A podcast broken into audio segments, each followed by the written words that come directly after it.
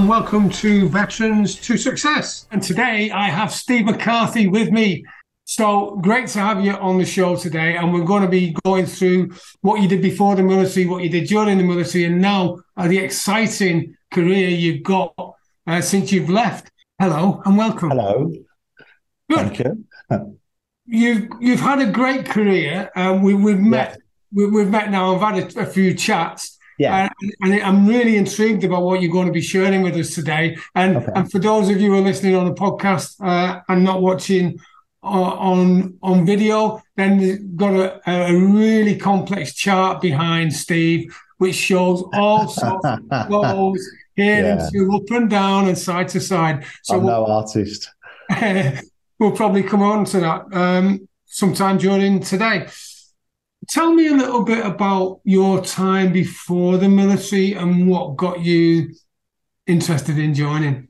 I guess, when you were doing the intro, you said about, the exciting work journey. I guess, prior to the military, it was pretty unremarkable, I would say, is kind of a way of describing it. I kind of left school and had a few different jobs trying to, I guess, having difficulty settling or finding what I actually wanted to do. Right. And then I was very fortunate. I started to work in a very small firm. And the guy that was a colleague of mine at the time was ex-military. He'd recently left the Royal Navy.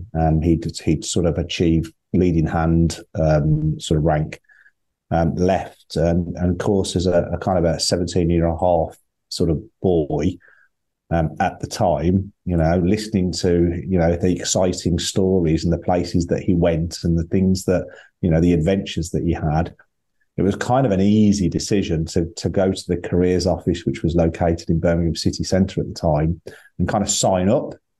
Right. But not really knowing what I was signing up for. So, he kind of advised me that, the best kind of trade within the Royal Navy at the time was kind of as an air engineer and mechanic within the Fleet Air Arm. And he kind of described that as they're always first off the boat and always last back on it. So again, in terms of sales techniques for the armed forces, it was pretty convincing. So I decided that that's what I was going to join as. I then went through obviously the normal kind of standard recruiting process.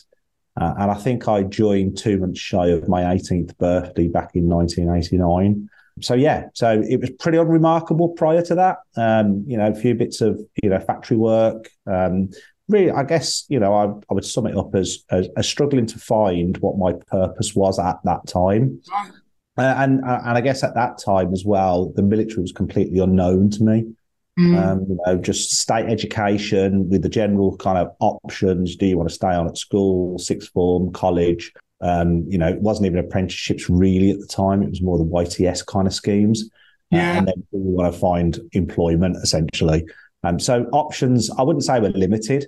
But certainly, when I think about careers information and careers days, there was nothing really around the military that kind of, was kind of at the forefront of choice, I would say. Right. So it's all down to an ex-able seaman who... absolutely. Yeah. Who inspired you to join. And that's interesting. And I like the terminology, but you were... first on the boat, last off. Well, that's like the Royal Engineers, first in, last out. Yeah. So a lot of similarities there. So, I've got quite a lot of guys that I kind of work with that are ex-military as well. And obviously, when I tell them I'm an ex-WAFU, they're kind of like, oh yeah, okay, fair enough. Yeah. We always take the mick out of each other. Yeah, not Royal Navy, I'm called, which is fine. Because, in the 6 years I was in the forces, I only went to sea for 3 months. That's great. Well, that's good if you don't like the sea. I spent most of my time on 845 Squadron with the Royal Marines, so there was no real call to go to sea as such. Well, which brings me on to your military career. So... we've got an idea now what prompted you to join the military. So tell me a bit about your military career then. Yeah, so I joined in 89, standard kind of training, through basic training and more trade training at what was HMS Daedalus, which I believe is not there anymore, as many I guess, bases that probably over time have been consolidated. So I joined as an air engineer mechanic. I had this vision of small ships flight, Type 42s, working on links, traveling the world. I got given a gun and sent to northern Norway. It was a bit of a wake-up call is how I would describe it. That first week, yomping up a mountain with a backpack and Royal Navy skis, which were essentially pieces of wood. It was a wake-up call. But I thoroughly enjoyed the time. I had two tours of Iraq, Saudi Arabia, Kuwait, lots and lots of kind of adventures, you would say. So I joined at a time where the threat had sort of changed in the world from the Cold War. So I remember my early time was spent in Norway. And then almost, within weeks, it was switched to the Middle East and the threat that Saddam Hussein at the time had posed with the invasion of Kuwait. So I was very much on the ground. I was an air engineer mechanic supporting the Royal Marines on 845 Squadron. So essentially everywhere they kind of went, we went with them as the engineers. We were stationed out in the Middle East for about a year in the end before I returned back to Yeovilton and seen out my time before I eventually left in about 95. And what sorts of challenges did you face while you were in? Because it couldn't have been plain sailing all of the time. It's not. I guess, as a young person, I think it's a fantastic life. You're surrounded by, what become, very, very good friends. And you all, kind of most of you have similar interests. And I think the life in the forces is fantastic for that. The development opportunities, the training opportunities, sport in general. I played a lot of sport within the forces, and the exposure to different initiatives was amazing, and getting involved in that.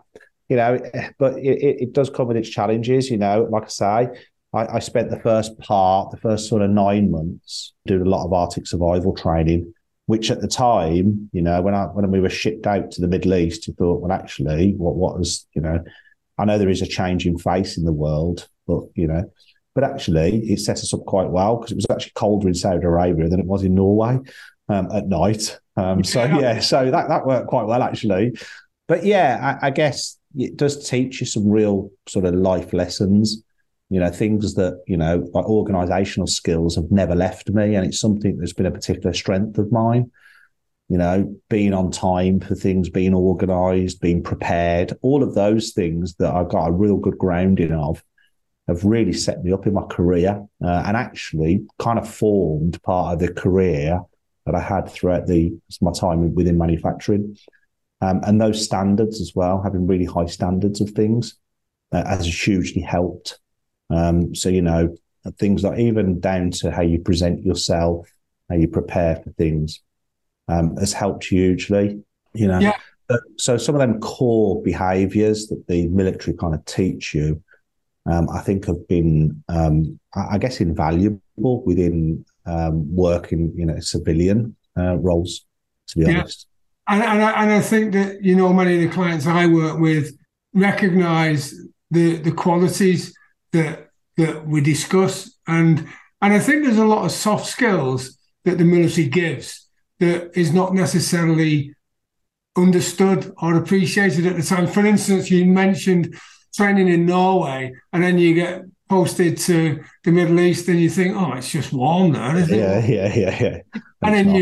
And then you find that you're freezing your off at night, and then you recognise, so that's what they taught me. And I mean, it must come because it does to me. There are things that I still recognise. I was doing a job the other day and I thought, so that's why I learned that in the military. Yeah. That's the value of it. Yeah, because, it's a bit like Kismet or the Eureka moment, and you think, at the time, doing that seemed pretty useless. Yeah. Now, it's pretty good. Does that make sense? Yeah, I guess as well, one of the other things, I was talking to somebody the other day, and this really struck me. You know, because I do a lot of coaching, and I was talking. I was doing some coaching with somebody in the workplace that was struggling with a couple of relationships. I was kind of explaining that, you know, I went from kind of a typical childhood, then into school where you've got the child-parent relationship, you've got the student-teacher, and then into the armed forces, which is a very much, I guess, a hybrid of those. Mm-hmm. So you learn a lot of respect for people, you know, hierarchy, or, you know, people in command positions. And really the military really teaches you that, you know, as is not to question why, as is to do or die, essentially. Yeah. And I really struggled when I first went out into civic street with that, you know, going more into organisations where there's more of a collaborative approach amongst the hierarchical, I guess, structures. Mm-hmm. And I remember going into kind of my first proper role within manufacturing, and almost freezing when, you know, people of a director level would be around in the environment, because, you know, again, you know, if you're in the military and your commanding officer comes in, you know, you stand to attention, you know, yeah. You mind what you say, it's madam, whatever it is, and I'd had that throughout my whole life in terms of those structures. So it was one of the things that really took me a while to kind of get used to, that more collaborative. And I guess there's a lot more relationships within organisations that are more of, I guess, more friendly based and softer. Yeah. That hierarchical, you know, stand to attention because you kind of, your line managers walked in the room. And I recognise that as well, because when I left, I started as a financial advisor in London, which I still do today.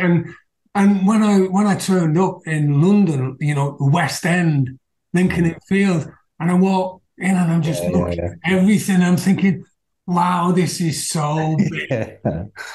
Yeah. Absolutely. I was just in awe. And now I walk into a room, a business meeting with a client, and at the end of the day, we're people, aren't we? Absolutely, yeah. But you know, sometimes we really struggle. I in my early career, I really struggled with that hierarchical kind of structure.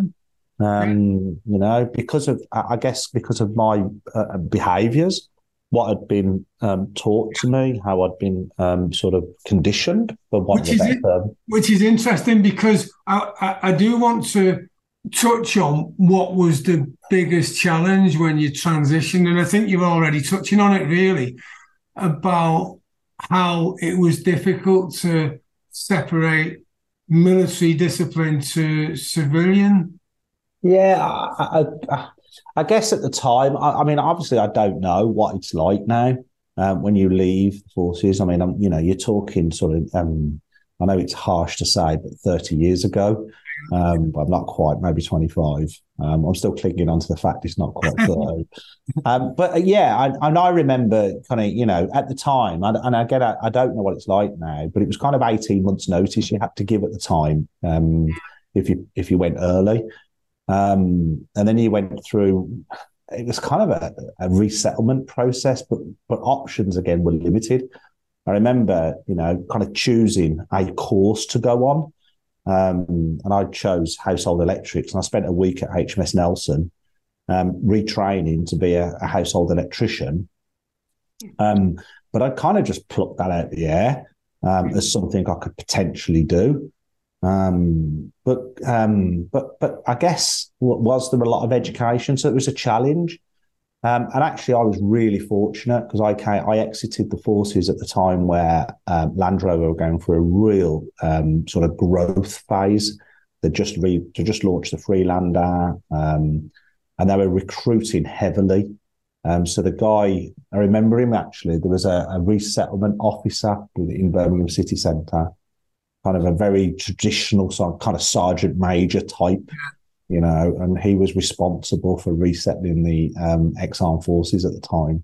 And he put a lot of people into Land Rover on the assessment days. And so I was successful in kind of securing that as employment. But I guess, you know, there wasn't a lot of signposting. There wasn't a lot of information. And, you know, these are your options. And I know you touched on kind of financially, there was certainly nothing that springs to mind that helped me financially re-enter civilian society. Nothing sticks out at all. in that.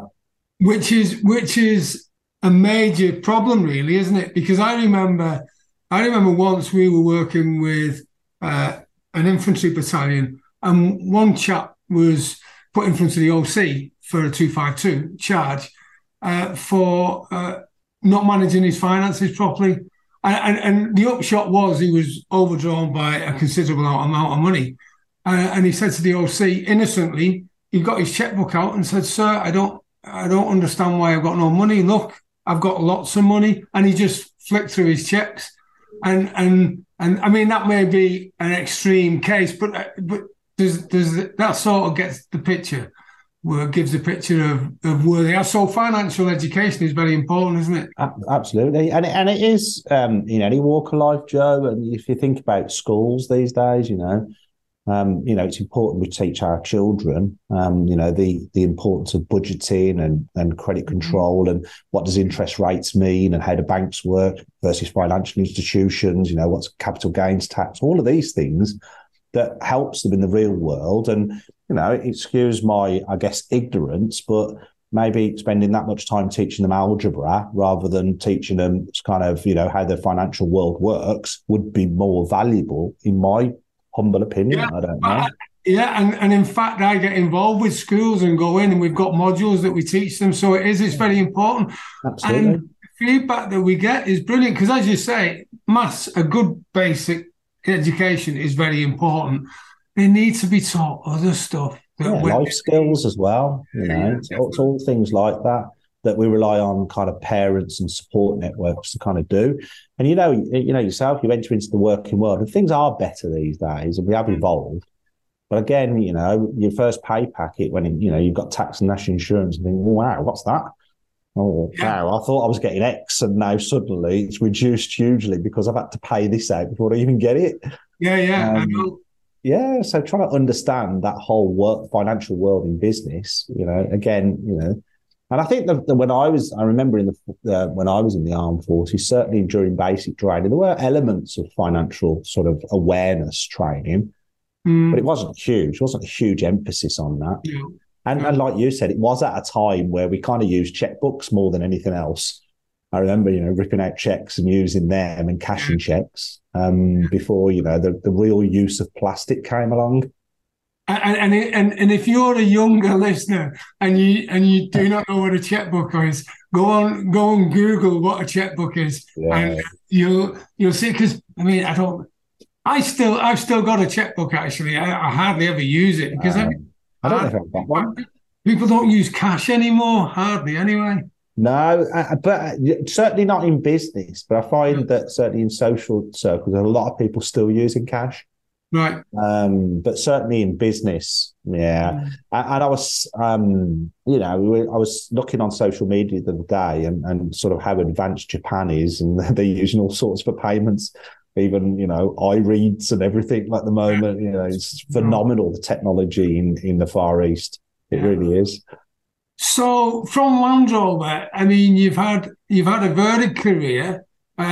Where did you go after that? And just give a snapshot of how you've developed, because I know what you're doing now as a consequence of everything that you've done before, if that makes sense. Yeah, so I spent a number of years at Solihull with Land Rover, and I sort of progressed up to being a kind of, I went a couple of different routes. I went production management, and then I specialised in engineering and support engineering. And it's where I kind of got a flavour of kind of some of the improvement philosophy, like Six Sigma, Lean, some of the modern manufacturing philosophies, world-class manufacturing.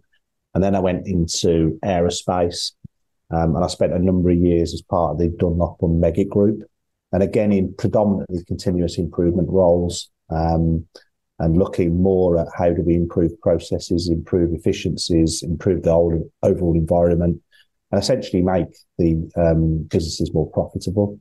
And then I spent some time in a well-known carpet manufacturer, and that was an interesting challenge of implementing modern manufacturing practices into a very traditional, archaic business. I think they were about 300 years old, and they had sites in India and Portugal also.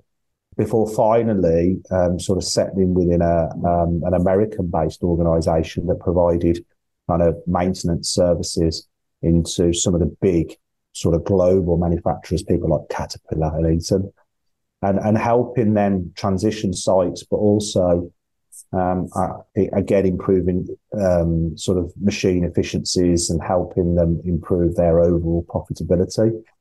And I guess all the way through the kind of the continuous improvement kind of journey that I've been on, the focus has been on upskilling people, training, coaching, but also looking at processes themselves and technology and how we can bring the three together to overall improve the profitability of a business. You know, the way you go through it, it was a breeze, wasn't it? Everything went right. All of the challenges. Well, there's been lots and lots of challenges. So I can see your expression now. So tell me some of the challenges. What was a big one for you? Because what the purpose of this question, right, Steve, to give you the heads up, is what we tend to do when we reach a more experienced age, shall we say, is we tend to look at the good stuff because the bad stuff's been put to side. So what I want, because some of the guys listening to this, guys being male or female, might be going through some bad stuff. Yeah. And if they're listening and they think, oh, yeah, it's easy for you because everything went great and you didn't have any problems. So, and when you're in it at the time, it can be quite overwhelming and maybe disempowering. Absolutely. So what was a period where you thought, flipping heck? I think the time, so in terms of challenges, I've got one kind of funny, interesting story. And then just to come back to your point about, you know, a serious kind of challenge for a business. So partway through my Land Rover career, I was given an opportunity to go and spend some time out in Brazil. And I was working on Defender at the time, which is kind of like a Meccano set. Defender have a process where they can kind of ship these things all over the world in crates and then build them in the country that they're in, which gives them obviously tax breaks, etc., incentives also. So we got the opportunity to do this, me and another engineer, is to go out to Brazil for 4 weeks. And essentially build 12 Land Rovers in the bottom of a factory that used to be used for building escorts, and train a number of individuals, local individuals, in terms of the processes. And overall, the project was very successful. It coincided with the 98 World Cup, which was an amazing experience to be in Brazil at that time. Although them losing 3-0 in the final wasn't great, being in that sort of area. But an interesting challenge, and talk about preparation and thinking about your environment. You know, going to Brazil, my only thoughts were a suitcase full of T-shirts and shorts and flip-flops. But actually, we went there in their winter. And when we got there, it was probably like a February, March day as it is today. So it was very cold. So we had to then restock up on everything we practically owned. So you spent your first month's money on clothes then? Absolutely. It was so cold in the depths of the factory. It was freezing. So another example of how your Norway training came in. Yeah. But again, you know, the challenge of everything I'd learned around preparation and all that had completely gone out the window. Yeah. But I suppose on a more serious note, I joined the textile manufacturer I joined. Was just prior to the major recession that we had. This company was very buoyant at the time, had a lot of cash in the bank, employed me and another guy to kind of blank sheet of paper. Is this the 2008 one? Absolutely. So I joined them just in that year, and they fell off a cliff. And it was a really challenging time, redundancies, cash constraints. You know, I was with that company for 5 years in different roles, and every year after the first year was a complete challenge. It was a very negative place. Morale was low. They had huge quality issues, lots of cost in the business. Ultimately, I mean, the business still exists today, but it doesn't manufacture in the UK anymore. It's got a global footprint. But unfortunately, it doesn't manufacture, and it had manufactured on that site for, like I say, over 300 years. So it's quite a sad end to a very, very challenged business. And despite the best efforts of trying to improve that business, which we did make up to improvements, the recession took its toll.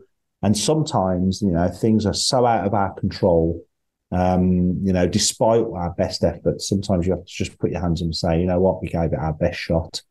So that was, thank you for that. That was a big period of maybe feeling like it was a personal failure, or even though it wasn't down to you.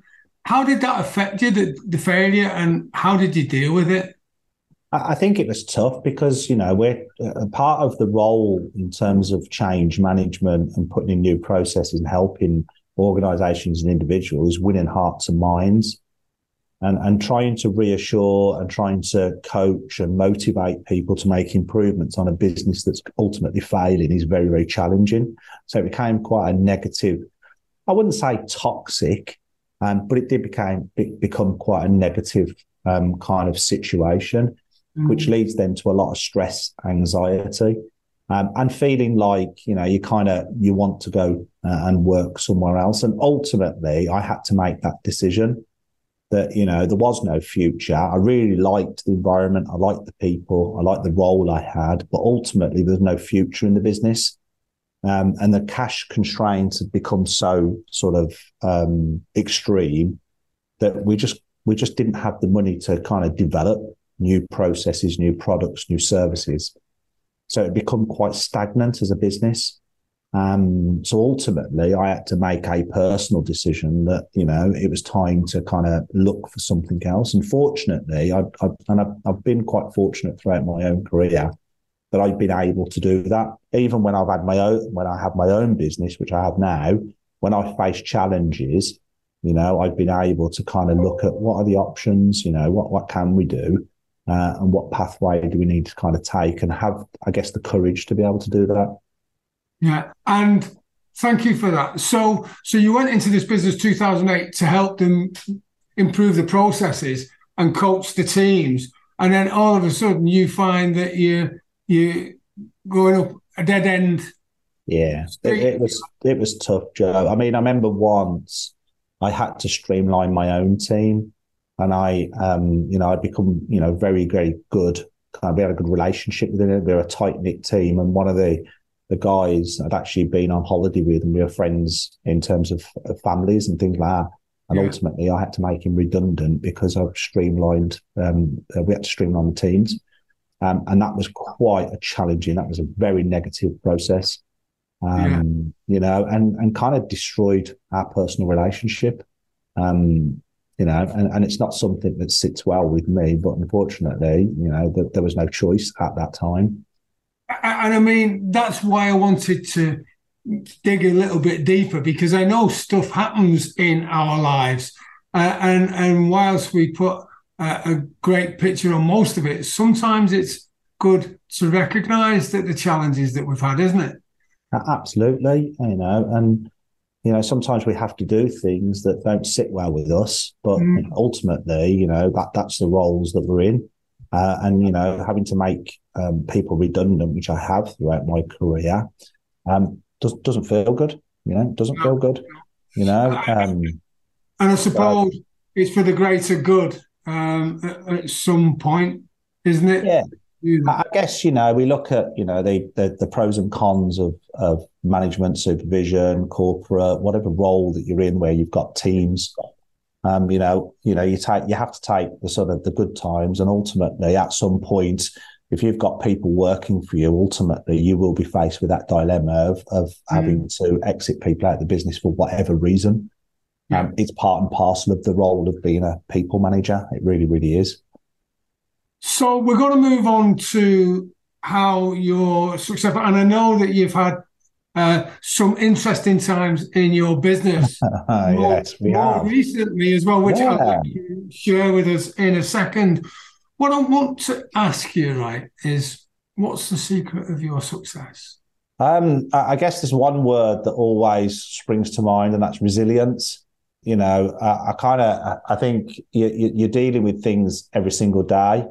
And it's having the ability to kind of, when things do get tough and there's challenges is, you know, being able to dust yourself off and get back on the horse and carry on, you know, and particularly in the business world over the last 3 or 4 years, particularly, you know, with everyone knows the impact of COVID, you know, it has been challenging. It really, really has. But, you know, there was a lot of bright sort of green shoots in the business world, and there's a lot of work out there, and, you know, there's a lot of opportunities. But I think, yeah, resilience is really the key with this, because there's so many things that you have to deal with and be conscious of and manage and all of those things. Good. Thank you. And so you've had a great grounding in various firms that have been successful and some that have been not so successful. Yeah. And then more recently, you decided to take a big step, didn't you? And what did you do? So, when I kind of come out the corporate world, and I kind of always think about, there's two sort of guys that I worked with that had a huge impact on my career. One was my operations director within the textile manufacturing business, and one was my last managing director, who subsequently become a very successful coach. And they, you know, they gave me two different sort of kind of things. And the first guy, it was very much around kind of running a business, and I guess the mechanics of the metrics around, you know, financial performance and what's important. And the second guy was more around the sort of team aspect, and the people development aspect, and the importance of relationships and personal development. Yeah. I've kind of been very fortunate. Those guys have kind of had a huge influence on me. And then you moved on to set up on your own, didn't you? Yes. So it kind of set up on my own in 2017, and, you know, kind of come out of the corporate world. Kind of thought, what will I do? Well, I know I'll be a consultant. Nobody really knows what that means, but it sounds really professional and really impressive. So I thought that's a good start. I'm no longer a consultant. I don't class myself as a consultant. I started as a contractor, essentially. Worked with a number of household names in terms of manufacturing, again, in predominantly process improvement, people coaching and training roles.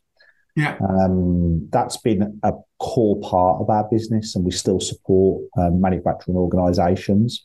But over the last kind of few years, I've kind of diversified, and I do a lot more one-to-one coaching, particularly in the neurodiversity field, which is helping and supporting individuals that have maybe dyslexia, autism, ADHD, Tourette's.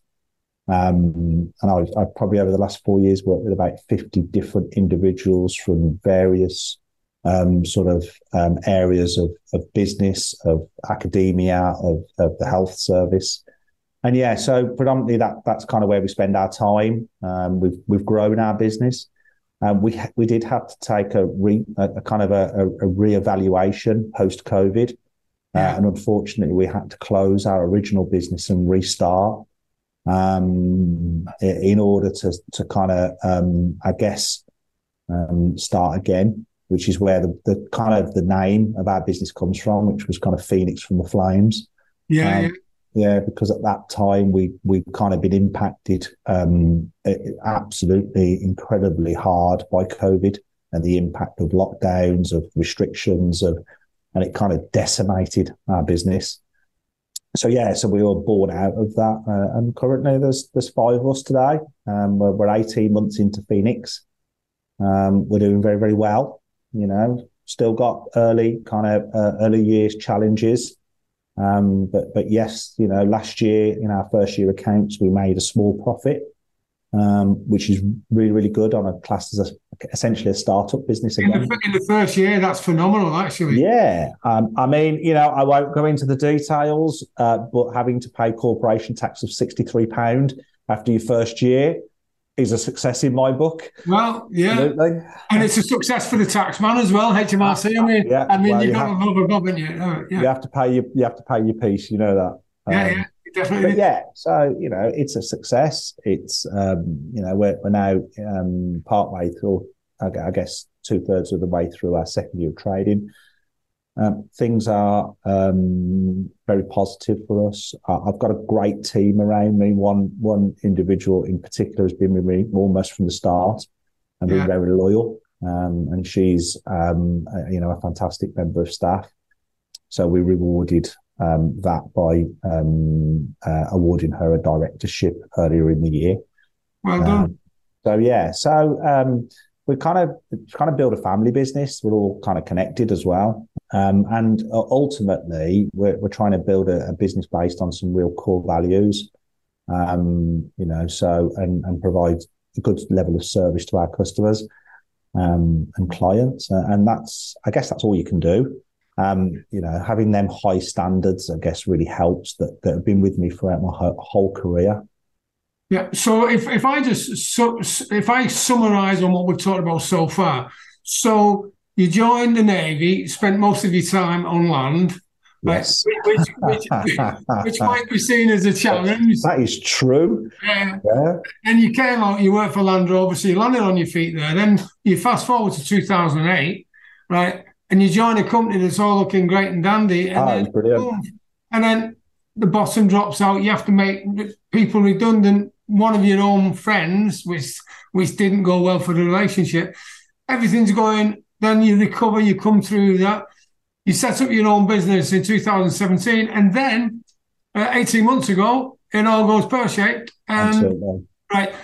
And when you set up your business in 2017, you recognise how important coaching is and financial support and what have you and knowledge, which I totally believe in, and that's why I love what I do. And I know that you work with neurodiverse individuals, which is absolutely fantastic. Knowing people who have dyslexia and ADHD and other things, because they're great people. It's just that they've just got think differently. Yeah, I have a term, Joe. There is no such thing as normal. We just all think differently. And that's all that I kind of promote when I talk about neurodiversity, is that everybody's different and we should be accepting of that and celebrate it. Yeah, and I don't know about you, but if you're anything like me, I like being abnormal. Yeah, absolutely. You know, again, you know, you need these individuals within teams because it's amazing to have that creativity, that problem solving ability. You know, we need diversity in all walks of life. Yeah, and using the term abnormal, not in a derogatory sense, abnormal because nobody, as you say, is normal.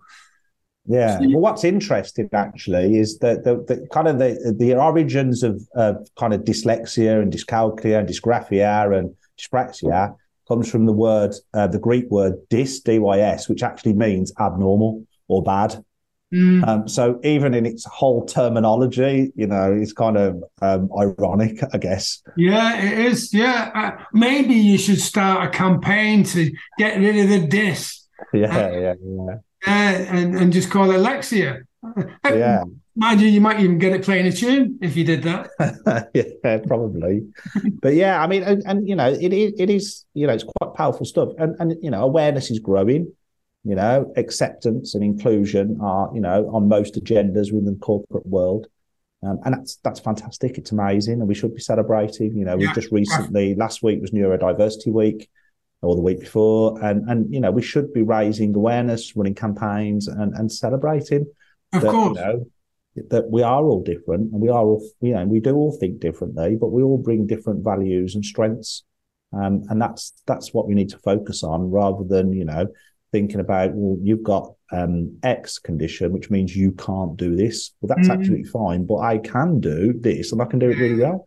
Yeah, so what can you do instead? Yeah, absolutely. You know, celebrate strengths. And bringing the military mentality in, like you have infantry, artillery, special forces, Navy, Air Force, Royal Engineers, REME, the lot. We all come together to work our different skills and strengths to make us an unbeatable force. Absolutely. Yeah, I completely agree.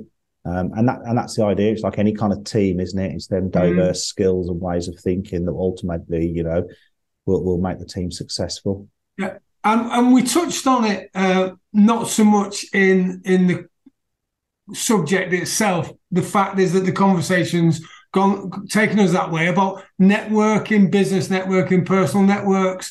How important do you think that's been in bringing you to where you are now, getting you through the challenges and failures to success, whatever success looks like to different people? How important do you think business networking and social networking? And I think it's vital, absolutely, both elements, business and social. And there's no, you know, there's no harm in crossover with them. You know, I, again, you know, starting my own business in 2017, I'd never been to a networking event ever. Right. You know, so it was completely alien to me.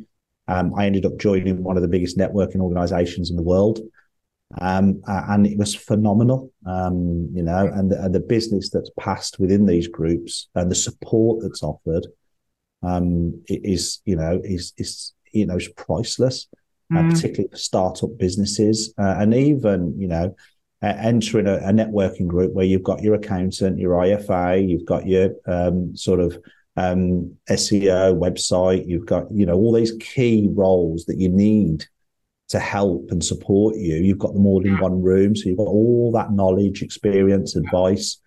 And again, you know, I've recently kind of got involved in some ex-armed forces networking events. Some of them, you know, can be quite unstructured and informal, and that's okay. Yeah. There's one in particular that's very, very informal. But it's a delight to go there. It really is. And just meet like-minded ex-forces as well.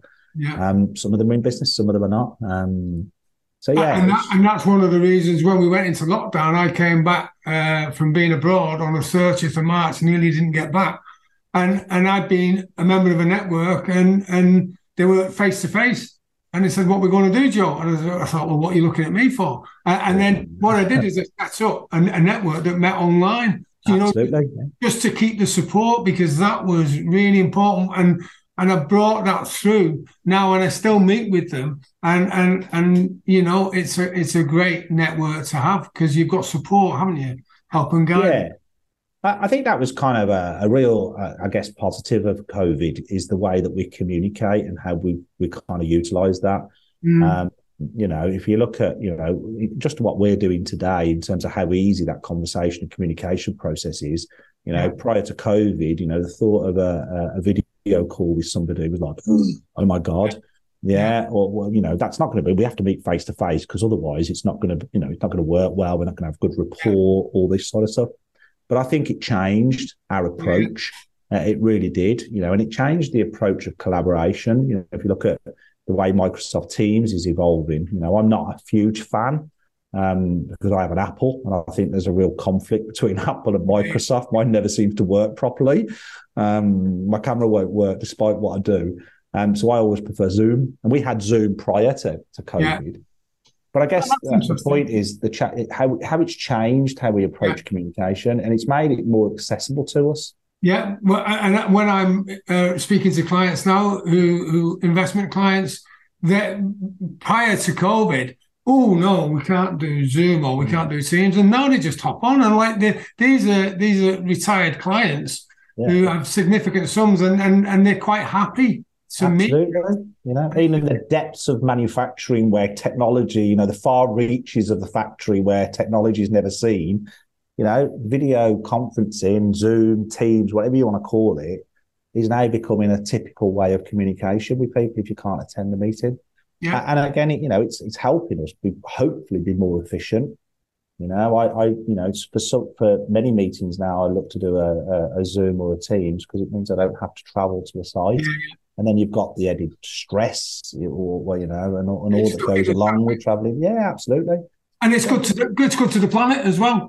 Absolutely. So I think it's got benefits. I mean, obviously, you know, I don't think we'll ever replace the kind of, I guess, the value of meeting somebody face to face. You know, the body language, you know, the rapport, the spontaneity sometimes of it, and all of that kind of stuff. But I think it has given us plenty now in terms of the value of that communication and the ease of it as well, I guess. Definitely, and you know, we've touched on coaching and mentoring, and which is what a lot of what I do, and as do you. How important do you think it is to have a good coach or mentor, someone who can just give you a kick up the backside when you need it and a pat on the back when you need it and all the things in between? Oh, that is vital. I mean, we're going to say that anyway, aren't we? Yeah. But yeah, I mean, you know, what's the role of a coach? The role of a coach is to ensure that they get the best out of the individuals that you set them up to be successful.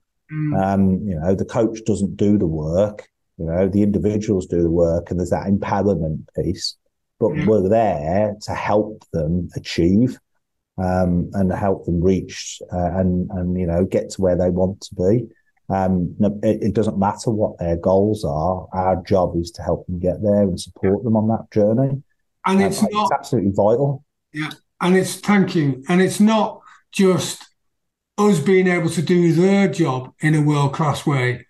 It's about asking world-class questions that can help them. Yeah. And I love putting together world-class questions, probably like you. Yeah. And again, you know, getting to know individuals and building that relationship and then seeing them achieve. I work with, you know, on the kind of the neuro side, I work a lot with kind of within the health service of professionals that are going through exams, in particular, you know, those that are sort of challenged with dyslexia and maybe struggling. And I work a lot, and then seeing them achieve and pass exams and having that feedback and those conversations, you know, you just can't get that without being in that type of role. So I guess when people achieve, and you know, even if you don't feel you've helped them that much, the feedback is normally very, very positive. Excellent. Yeah, and I've said to individuals before. I recently worked with an individual that was in academia. That they through the coaching program that we had, they achieved everything they wanted to. And I kind of, you know, a bit sort of pragmatic at the end. Like, well, I've never really done much. He said, "Oh my God, wow, it's amazing." Yeah, yeah, you know? Yeah. And having that feedback is very, very humbling, I guess. Good, and thank you for that. And it's great to hear, because it is really great to think that we can have an impact on a life-changing experience for someone. I mean, that's so rewarding and humbling. We're coming towards the end now, and, you know, I'd like you to think about what's one tip, the one biggest tip that you've got that could help someone who is thinking of leaving the military or is a veteran and wants to be even more successful, or indeed someone who's not been in the military. What's the one tip that you would give them to help them to be a success? Well, I guess I'm gonna do a shameless plug actually at this point. There is a book, and I'm not that good because I can't remember who wrote it, but it's called "Feel the Fear and Do It Anyway," and it's famous. It's a kind of famous book within motivational and things. And I guess I talked about resilience. You know, I guess the one tip I can give people is don't be afraid to try. Not everything you do works, whether that's in personal life or business. You know, we've tried lots of things in our business that have been, you know, not very successful. And we kind of hold our hands up and say, well, we give it a go. And actually it didn't really work for us. And we've got the, you know, the numbers that supports the fact that it was a terrible decision, really. Normally they're mine. So my team will normally say that they're my decisions that are really the bad ones. Because, you know, when we make decisions, we don't really have the power of hindsight. So we never really make a bad decision on purpose. So, yeah, I guess, you know, the one tip I'd be is try things. You know, don't ever be afraid to give something a go. And, you know, and that's where, if it doesn't work, that's where the resilience piece comes in. Dust yourself down, get back up and try something else. And if you truly want to kind of develop and be entrepreneurial, I guess that's it, taking calculated risks, finding out what works, and then, and I guess making things happen. So I guess that's the kind of the approach we have. Now, you know, again, my team will probably say that I take too many risks. But, you know, if you don't do anything, if you don't make any mistakes, you don't actually do anything. So I guess it's that emphasis rather than it being a singular kind of thing. It's more of an approach. Thank you. And I just glanced over to, because I've read the book and I've just glanced over and refreshed my memory, it's Susan Jeffers. Right. Okay. Do it anyway. Yeah. And the just one more thing question is, how transferable do you think the skills are that we learned in the military when you come into civvy street? It's not just the physical kind of skills.